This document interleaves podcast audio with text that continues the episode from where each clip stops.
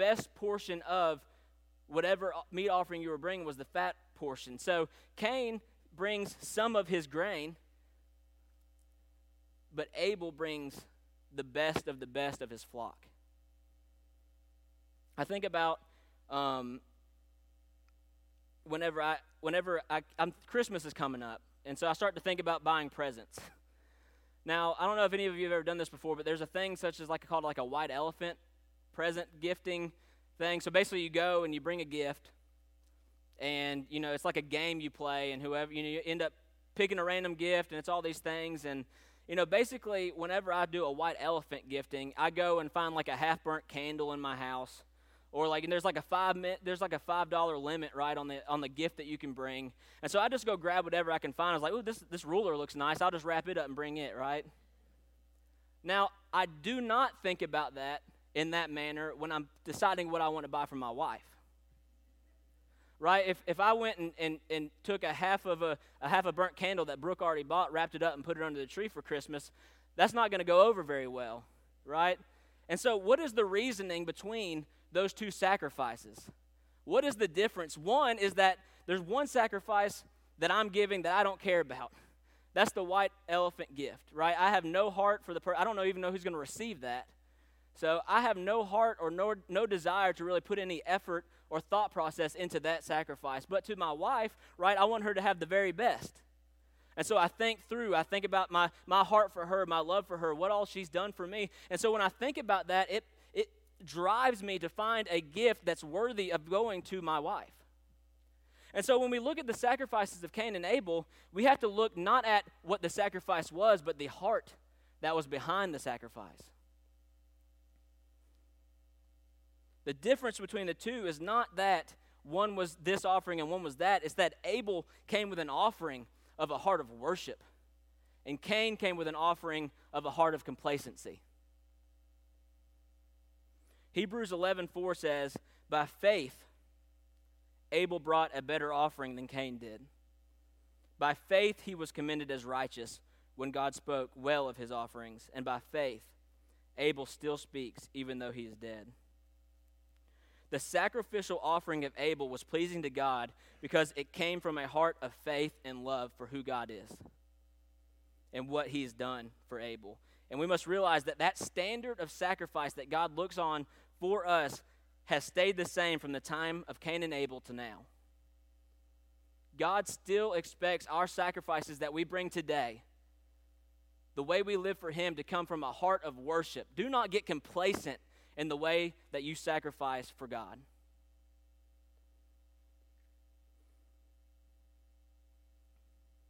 Cain gives us our earliest example of what dead religion looks like. He gives us our earliest example of simply going through the motions of what a relationship with God looks like.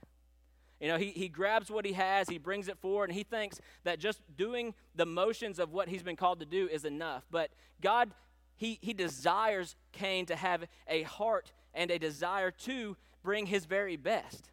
Why? Because God doesn't God deserve that? Not too long ago, there was no man. God created your mother and father, right? He created the heavens and the earth. And so, all of these things that we see, doesn't He deserve our praise and honor and worship? Doesn't He deserve, shouldn't we have a heart that goes after Him for all that He's done? Just look around. I don't know the last time I, I sang the second verse of How Great Thou Art. It's been a long time. You know, usually we go one, three, four. Um, but that second verse is beautiful. And what it makes me think about is, is, is creation. You know, it talks about being next to the creek. Me and Brooke and I went camping last weekend, and if you want to find closeness with God, get in His creation and just be silent.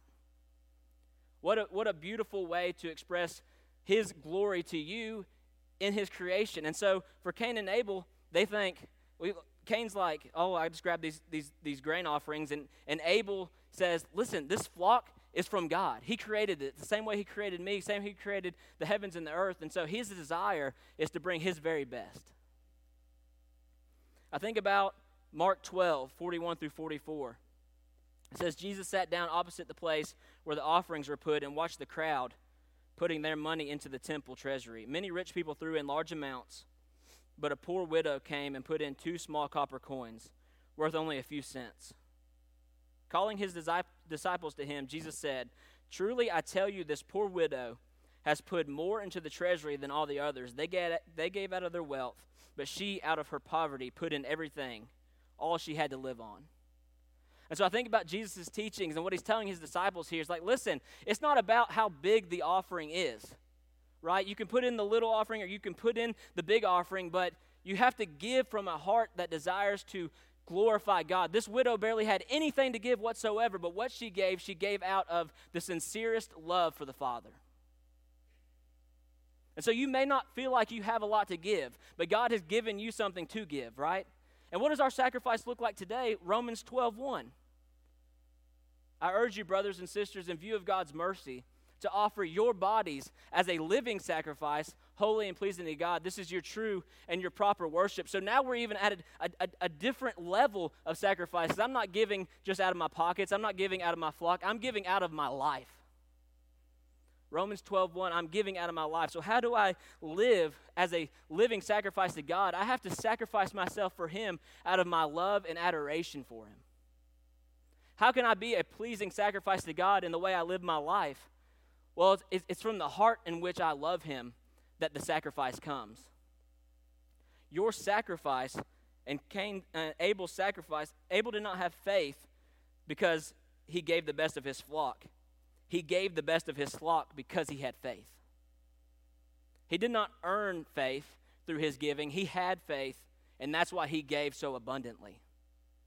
And so, the growth that you have in your faith, the, the, the studying of God's word, and, and, and the prayer, and all the things that He builds you up, it will push you and me, as it did Abel, to bring our very best to God. Because the closer you get to God, the more you're going to want to worship Him.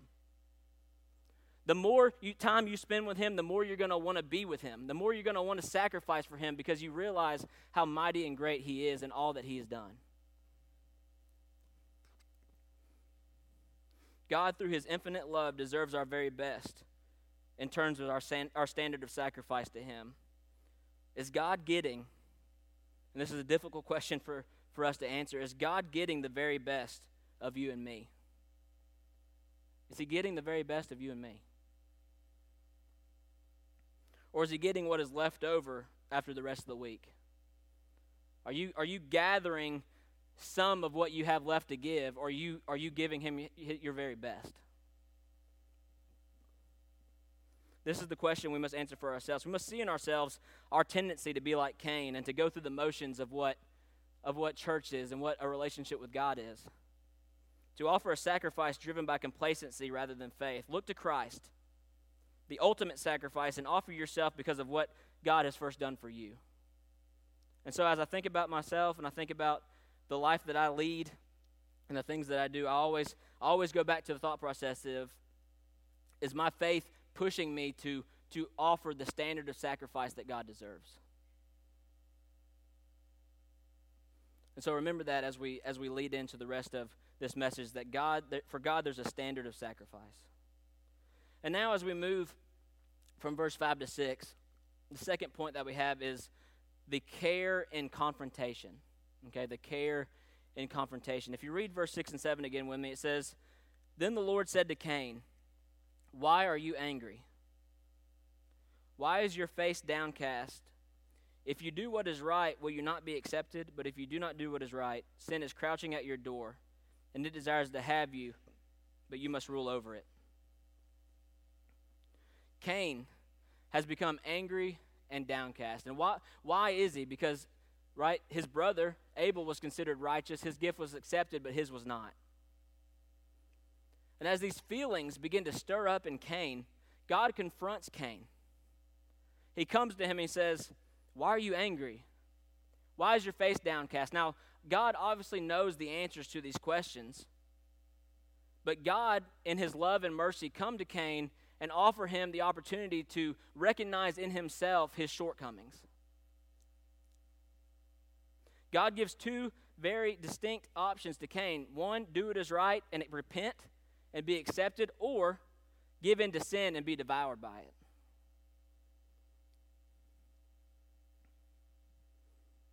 I think about um, when I was a, when I was a kid, you know, and, and my parents would, would try to tell me the differences between right and wrong and what to do and what not to do.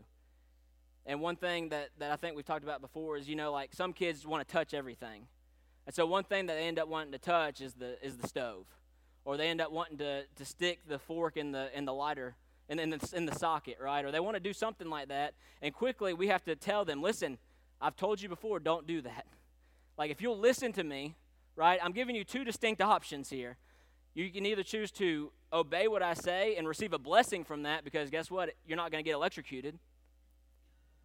Or you can stick the fork in the socket and, and, and, you can, and you can receive not a blessing. All right? You're going to feel that one.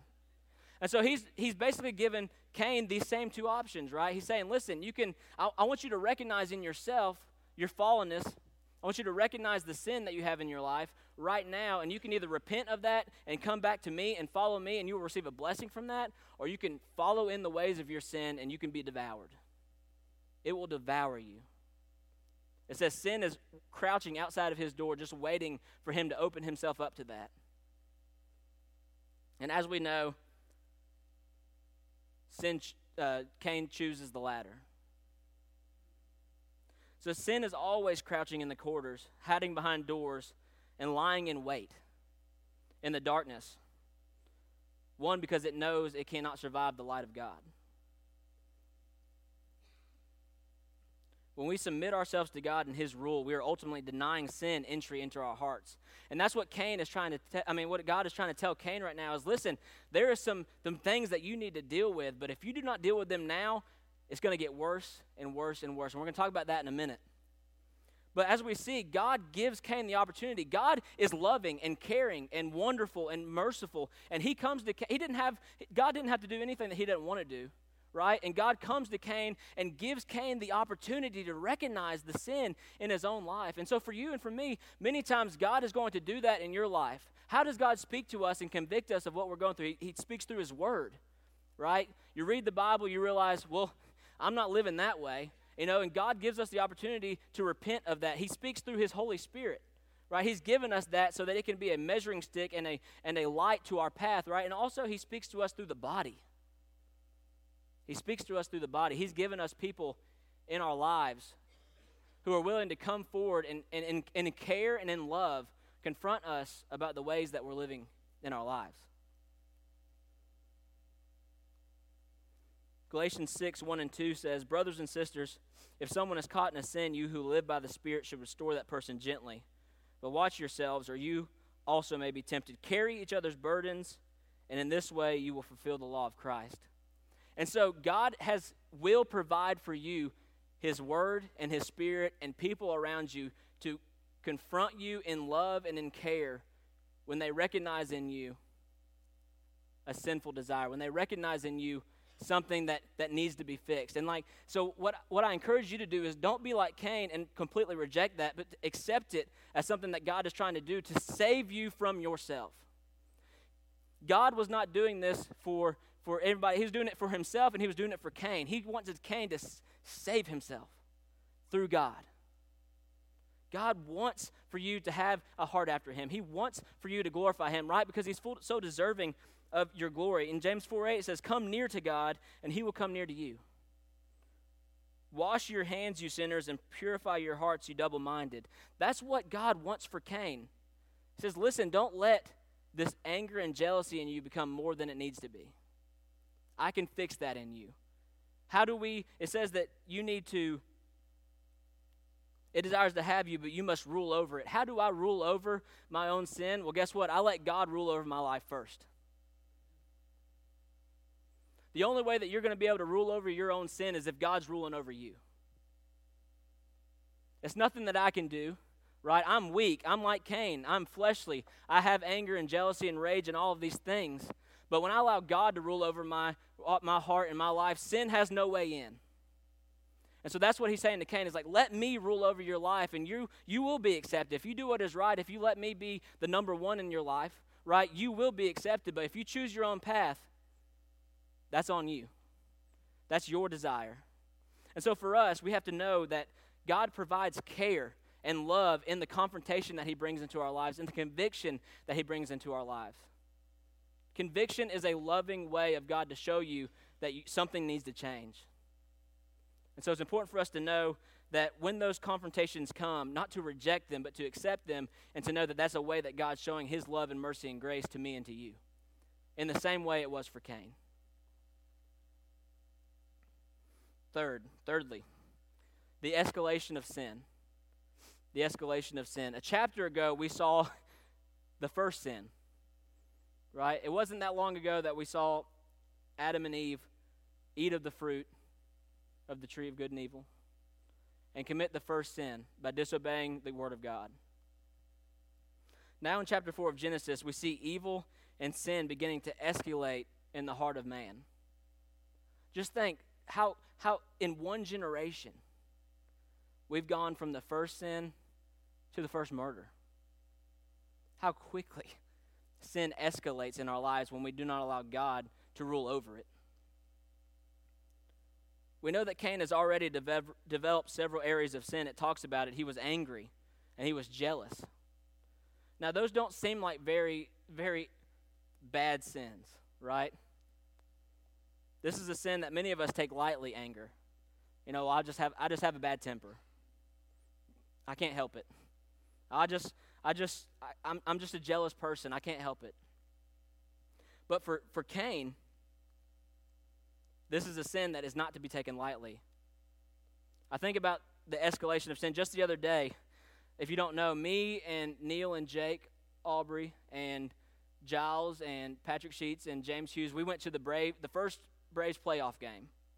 Now I know what you're thinking. You know, Bryson probably got too worked up and too upset at the game because they lost, which is probably the case, but that's not the example. Okay? Before it ever happened, I was in charge of getting the tickets and the parking. Okay, now I don't I don't want to tell you how much stress I, I added to my life. I had to take an extra blood pressure medicine pill just to get these tickets. I'm telling you, it was it was it was incredible.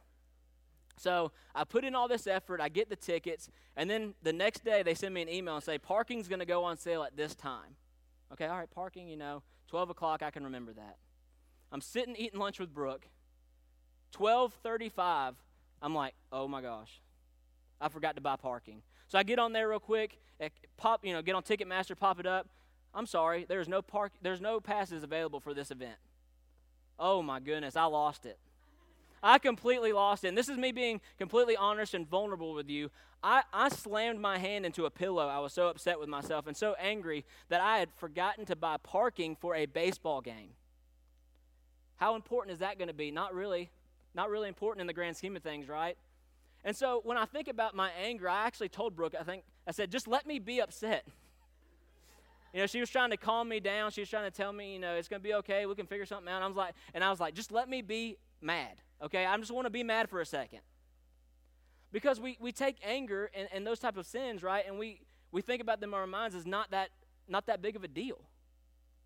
But what I realized and what I saw is how quickly the anger in my own heart became, came out in the way that I spoke to my wife.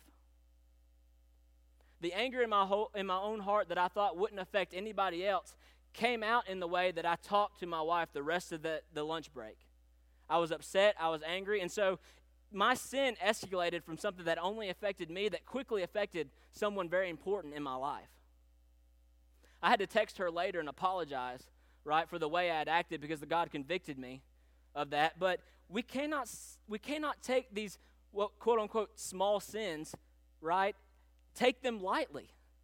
Because they are the beginning of the escalation of sin that we see throughout history. Nobody starts out usually as a murderer, but they start out with this seed of sin and it escalates into what it becomes because we are unwilling to allow God to fix it first. We think it's not a big deal, and before you know it, it's, it, it devours you. And so for me, it was just this little moment that made me realize how quickly Cain's sin went from anger and jealousy that seemed like it only affected him to the first murder in the history of the world. And so this wasn't a, if you look at the murder itself, this was not a this was not a self-defense murder. Right? This wasn't a spur of the moment weakness. This was planned out. It was premeditated. This was an escalation of the evils of anger and jealousy that Cain was unwilling to deal with in his own heart. How quickly we can allow sin in our flesh to become so much more than what it started out, what it seemed to be at the beginning. How quickly our anger can escalate into this rampant sin in our own lives that at some point we turn around and we look and how did I get to this point? Right? I don't know that Cain had that moment, but many times I have that moment in my own life where I, I, finally get to the point where I, I look around and say, How did I allow myself to get here? It's because when God spoke to me at the beginning and said, Listen, you need to fix this, I was unwilling to listen and embrace and repent what He wanted me to repent from. And so, how quickly sin can escalate. And then we even go beyond the murder, and it says, when confronted by God, Cain denies his crime. You know, God says, Where is your brother Abel? And this is one of the, the most, like, it makes me, it gives me goosebumps to hear Cain's response to an almighty God. He says, I don't know. I'm putting, I'm putting the little, you know, connotation on that. I don't know. He replied, Am I my brother's keeper? And so, almost a, a, a sarcastic, just defensive tone. And so, when he speaks to an Almighty God, he is, his heart is so hardened, right, that he speaks to God the Creator as if he's, he's you know, Joe from down the block. His sin has so grown in his own heart that he can't even recognize in himself that he's sinful. Cain did not feel bad about his sin. He said, Am I my brother's keeper? Here's the answer to that for all of you out there yes. Right? What did we just read? If your brother's if your brother or sister's going through something difficult, right, you're you're you're supposed to be there for them. You are your brother's keeper. He says, Am I my brother's keeper? God, what, what, what does it matter to you? And so we have grown from this seed of anger and jealousy in the heart of Cain to a complete and utter disregard for, for God the Father. A heart so hardened that, he's, that he speaks to, to God as if he doesn't matter. He speaks to God as if he doesn't exist. All of this sin, all of these evil thoughts and acts have led Cain to live a life. And the ultimate punishment for Cain, right? The ultimate punishment for sin, the ultimate punishment that we can that, that, that I can even think of is the ultimate punishment is the alienation of Cain from God. All of this sin has ultimately led God to say,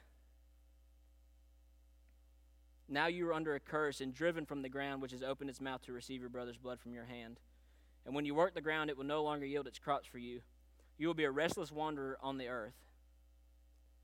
All of this sin has led to God alienating Cain from himself. And what greater punishment is there on earth for sin than alienation and separation from God. And so, how quickly, how quickly sin escalated in the life of Cain, and how quickly it can escalate in us.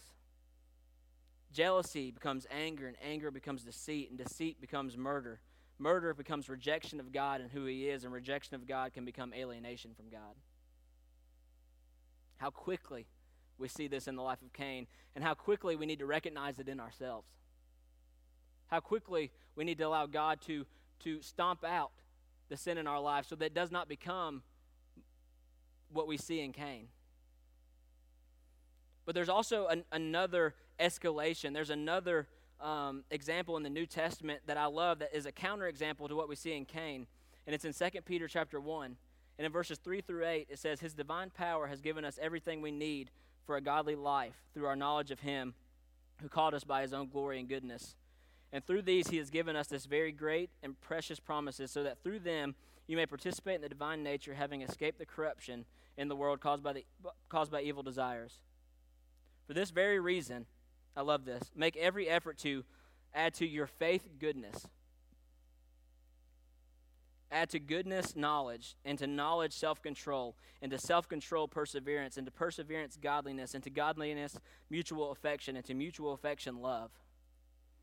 For if you possess these qualities in increasing measure, they will keep you from being ineffective and unproductive in your knowledge of our Lord Jesus Christ. And so, how quickly we see that God has given us a path that instead of leading from jealousy to anger to deceit to murder, right, to, to selfishness and self reflection from God to alienation, He gives us the opportunity to have faith and love and goodness and all of these things. He's given us a separate path. And the escalation of righteousness through Jesus, our faith eventually leads us to be effective in our worship of God, while sin leads us to our alienation from God. And so there is just not one path, there's multiple. And, and what God wants for us is to choose faith. And faith will eventually lead to being effective in our worship of God, while sin leads to alienation from Him. And so, escalation of sin can also be escalation of faith.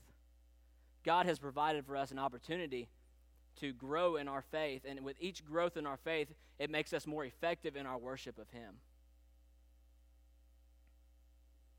And then finally, we see hope, the hope of a Savior.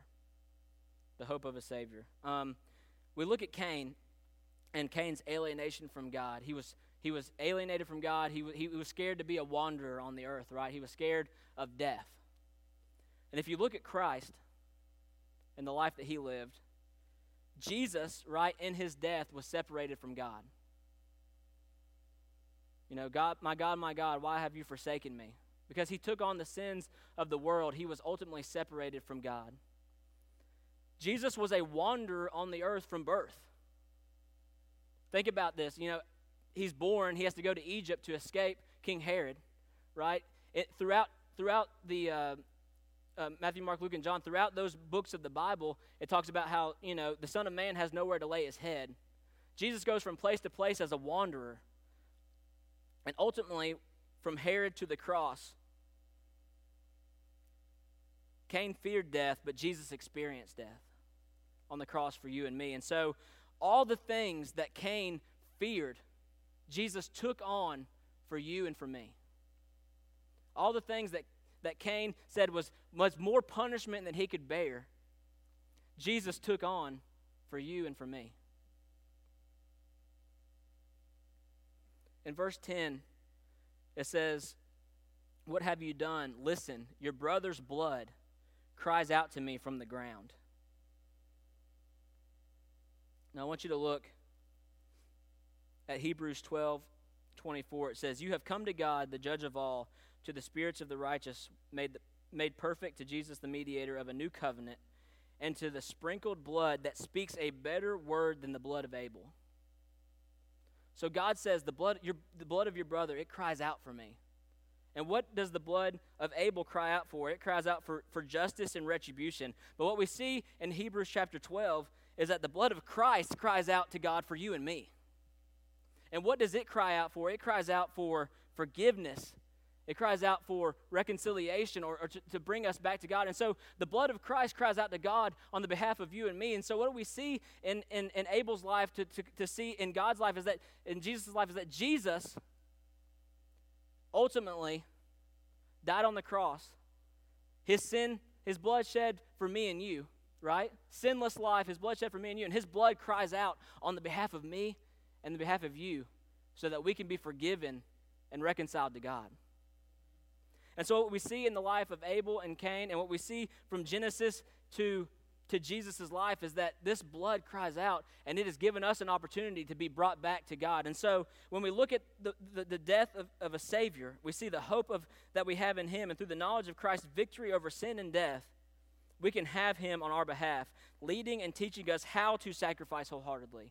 If you want to learn how to be a, a, a living sacrifice for God, you have to know more intimately Jesus and his sacrifice on the cross. You have to know his mercy and grace for you because when you b- begin to understand all that he's done for you, that's when your heart begins to change. I'm not going to be able to be that living sacrifice on my own, but when I look at Jesus and the love that he has for me, who else do I want to live for? Who else do I want to live for? God teaches us how to respond when faced with care filled correction. Right? We look at Jesus on the cross and all that he did for us. It will change the way that we respond to those who come to us and, and, and, to, and, to, and point us to our own sin. It will change the way that we respond when God speak to us, speaks to us through his word. We're going to want to change because of the care filled con- uh, conviction that God puts into our lives because of Jesus. And ultimately, He's going to put us on that path of faith so that we do not have an escalation of sin, but an escalation of righteousness through Jesus. And so it's important for us to realize and to think as we as we as we end tonight, if you want to live a life that's worthy of the calling that God has put on you, look to Christ. He's the only way that he's that you're going to change. He's the only way that you're going to sacrifice. He's the only way that you're going to get off of this this train, right? That's the escalation of sin onto this onto this train of the escalation of righteousness. He's the only way that he's you're going to be pointed in that direction. And so I encourage you this week, as I will be doing as well, pray that the Lord shows you how to be a sacrifice. That He changes your heart so that when you wake up in the morning, your first thought is, Lord, how can I live for you today? What sacrifice can I bring for you today? Change my heart so that whenever I'm bringing my sacrifice, I bring my very best. Do not let God get the scraps of your life. Work takes out a lot of people, right? It takes out a lot. Family takes a lot out of you, right? But without God, you don't have work. And without God, you don't have family. Without God, you don't have school or education. You don't have football on Saturdays, right? Don't let things of this world get the best part of you.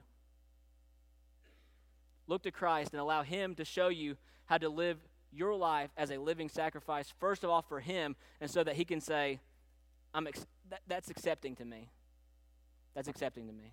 Let's pray. Lord, um, thank you for your word. I thank you for Jesus, um, Lord, that we can see Him throughout the Bible, Lord, as we can that we can look at the story of Cain and Abel and we can see Christ his, his death on the cross, his blood crying out for you and me.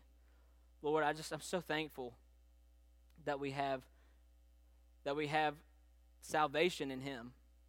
Lord, allow us each and every day as we as we live our lives, Lord, just to be a wholehearted sacrifice for you, Lord, that you get our very best, Lord, that you show us how to do that. Lord, that we we have faith and that faith pushes us to live a life worthy of your calling, Lord, that we bring to you all that we have um, Lord, knowing that you, you provided it with us. Lord, we just uh, we thank you so much for, for your blessings, Lord. We thank you for your son, Jesus. In his name we pray. Amen.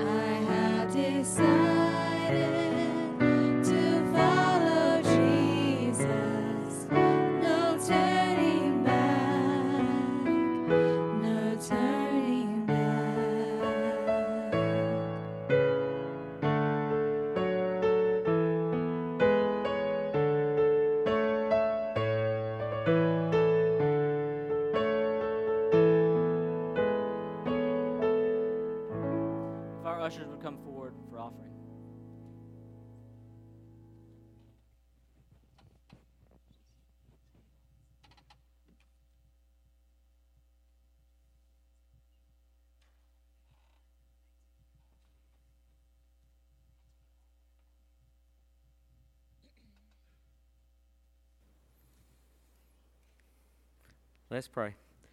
Dear Heavenly Father, thank you for this day. Thank you for your kindness and your love and your mercy and grace for us. Thank you for our Lord and Savior Jesus Christ, Lord, that was our atonement for our sins. God, um, thank you for the message this morning, and, and I was sitting here thinking, God, you know, uh, we're all like Cain in ways, God, all every single one of us. I was thinking, I failed to love my God with all my heart, all my soul, and all my strength, and failed to love my neighbor as I love myself, God. And that was the reason that you had to come and be and be our replacement on that cross, God. That's what we should have got. So, Lord, I, I pray that we'd remember how good that you are to take all that away for us, God, and, and that we'll be in heaven with you one day because what Jesus did. I pray we'd keep that in mind as we give this morning. These things we ask in the name of Jesus. Amen.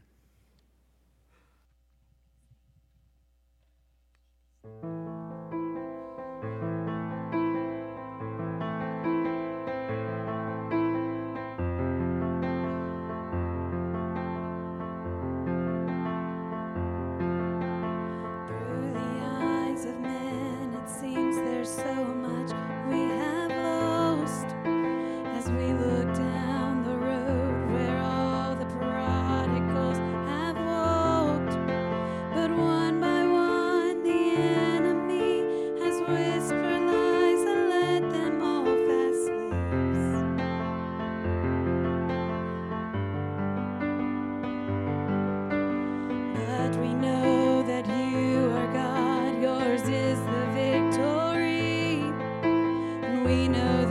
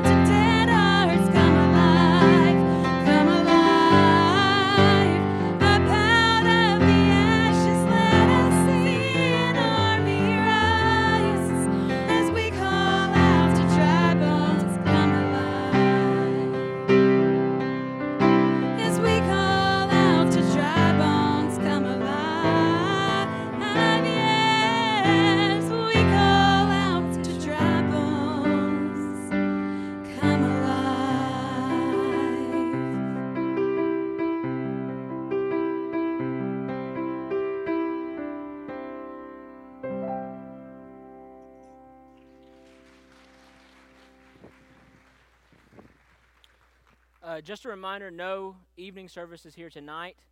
Um, also, it is Casey Cook's birthday today. So we want to say happy birthday to, to Casey Cook. Um, so, yeah, that's it. drove home from Columbus this morning because she didn't want to miss the choir song, y'all. We're, we're grateful for choir members like Casey. If you'll stand, we're going to end with our um, benediction. We're going to sing the doxology together. I did want to encourage you if you've been following this series with Neil. Um, I know me and Bryson both, you know, the other week when he started this, he's talked about taking the day of rest, you know. And, and when we first started, I didn't know we weren't having services tonight, and my first thought was, ah, we won't have choir practice either. But then I got to thinking, you know, we started this series talking about how important it is to take a day of rest. Me and Bryson both last weekend, gosh, we just took a day of rest to worship um, at home and with our family. So I encourage you this afternoon to set apart some type of song, uh, some type of time to, to dive into the Word a little more, or to listen to your favorite worship music, or just to spend time with your family and enjoy the day of rest. Um, as Neil pointed out to us, you know, God did that in the first of Genesis. So I encourage you with that today. Let's sing the doxology together. Pray- oh, sorry. Yes, ma'am, Miss Marcia.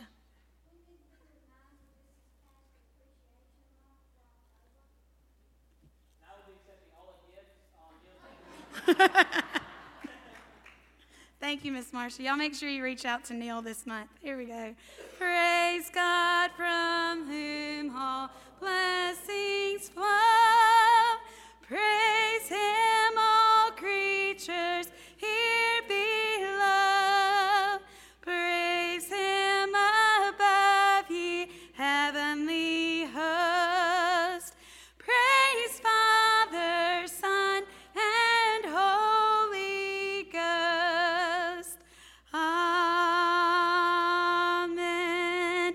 make sure to hug Bryson's neck as you leave today. Y'all have a great week.